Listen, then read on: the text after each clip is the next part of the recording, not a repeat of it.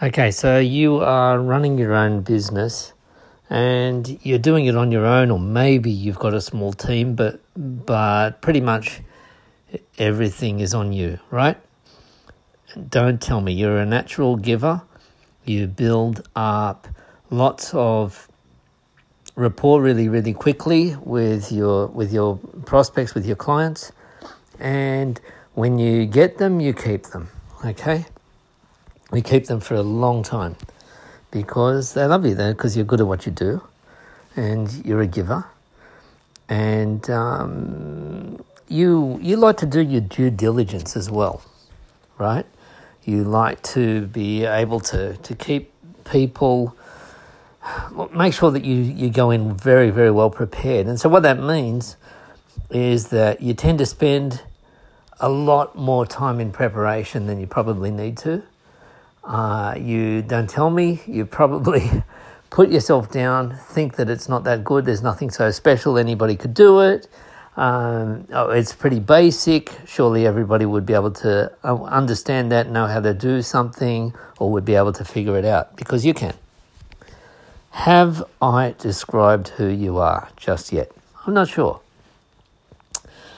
But let me go on just in case you are a giver, you're a hard worker, maybe you're a mum, you've got a lot of responsibilities on on your plate and especially now with this whole coronavirus thing you're working from home maybe you've got children at home so you're supervising homeschooling. Something's got to give. So one thing that gives is time in your business Another thing that almost certainly gives is sleep, especially at night. And so, uh, or maybe you're up early in the mornings, very early. Now, what can you do about this? I'm going to propose something here, which I think is not that radical, but I think it is going to be transformational for you. Let me add a little bit more. I'm going to guess that you're probably afraid to sell. You don't want to appear too pushy. Um, and you are. You can figure anything out, but you you really really are very mm, reserved. Or when it comes to this to to the sales conversation, you like to take things. You wish that they would move faster, but you don't know how to do that. Add up all of those things that I've told you. Okay, that you're a giver, that you're you're doing too much research, you, you want to learn too much. You kind of you, you can just rise to the occasion when it when it happens when you need to.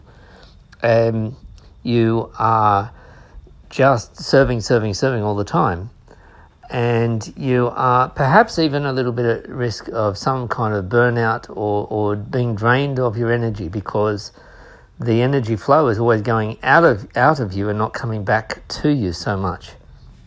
Yeah, yeah, maybe you've got time for me time uh, scheduled and, and you have some time, but in reality, you're still mm, you're still yeah burning the candle at both ends. You say, well, look, that's who I am. Here's here's the transition. Here's what I'm going to ask you. Invite you at least to think about. No, it's not about more me time. And no, it's not about even cutting back. Those, those things will come. But what it is, is imagine if your time that you're giving to all of your different activities, including your work time, imagine if it could be so productive and I'm not talking about working harder or, or even you know concentrating more or time management really. I'm talking about something different. It's a different attitude. And the attitude is this.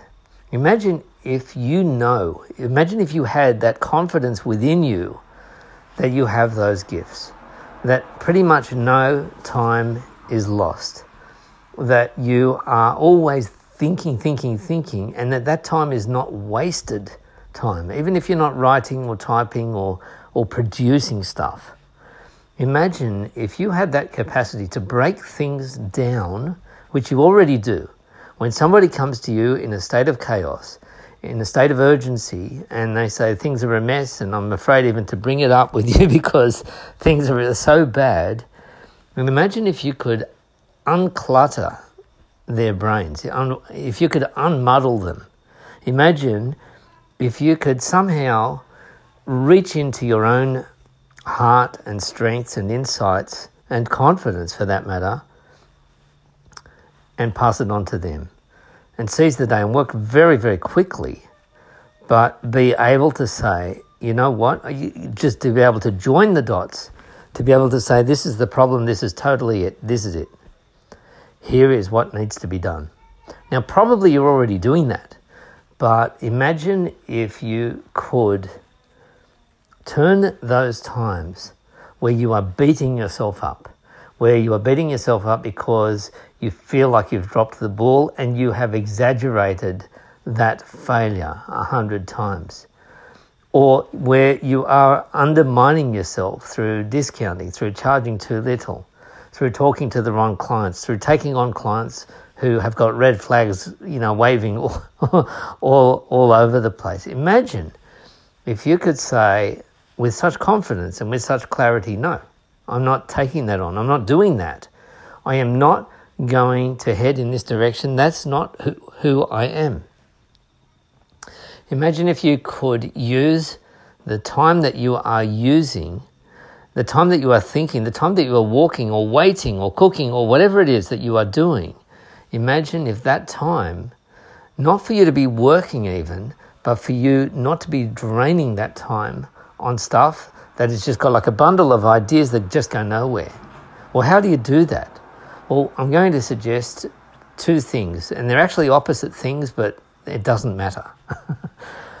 the first one I'm going to suggest is embrace success.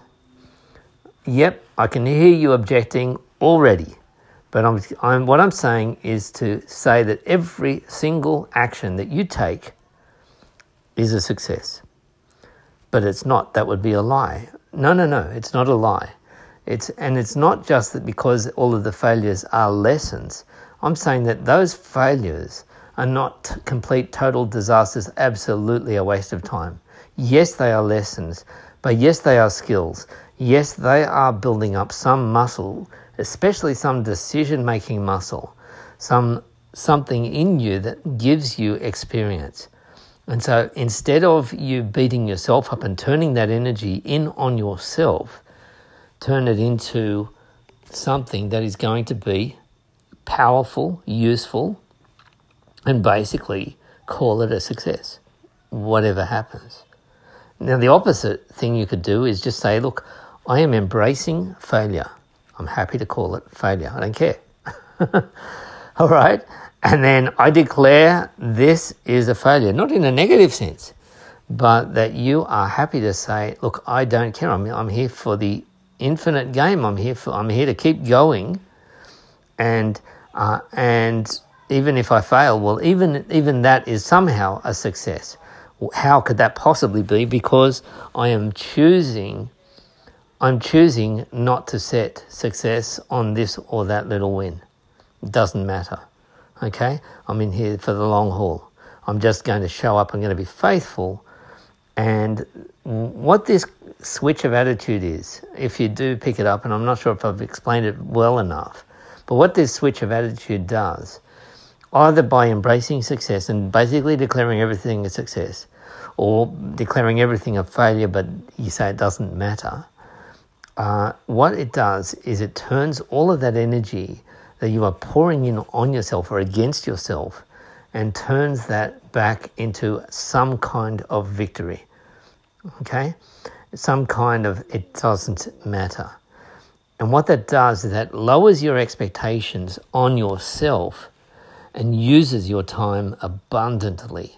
The, the time that you are that you are spending, that you are feeling that you're maybe even wasting on yourself and burning into your, burning into yourself and eating away at yourself. I don't know if I've explained this well, but go and think about it. I would love to hear what what this does for you.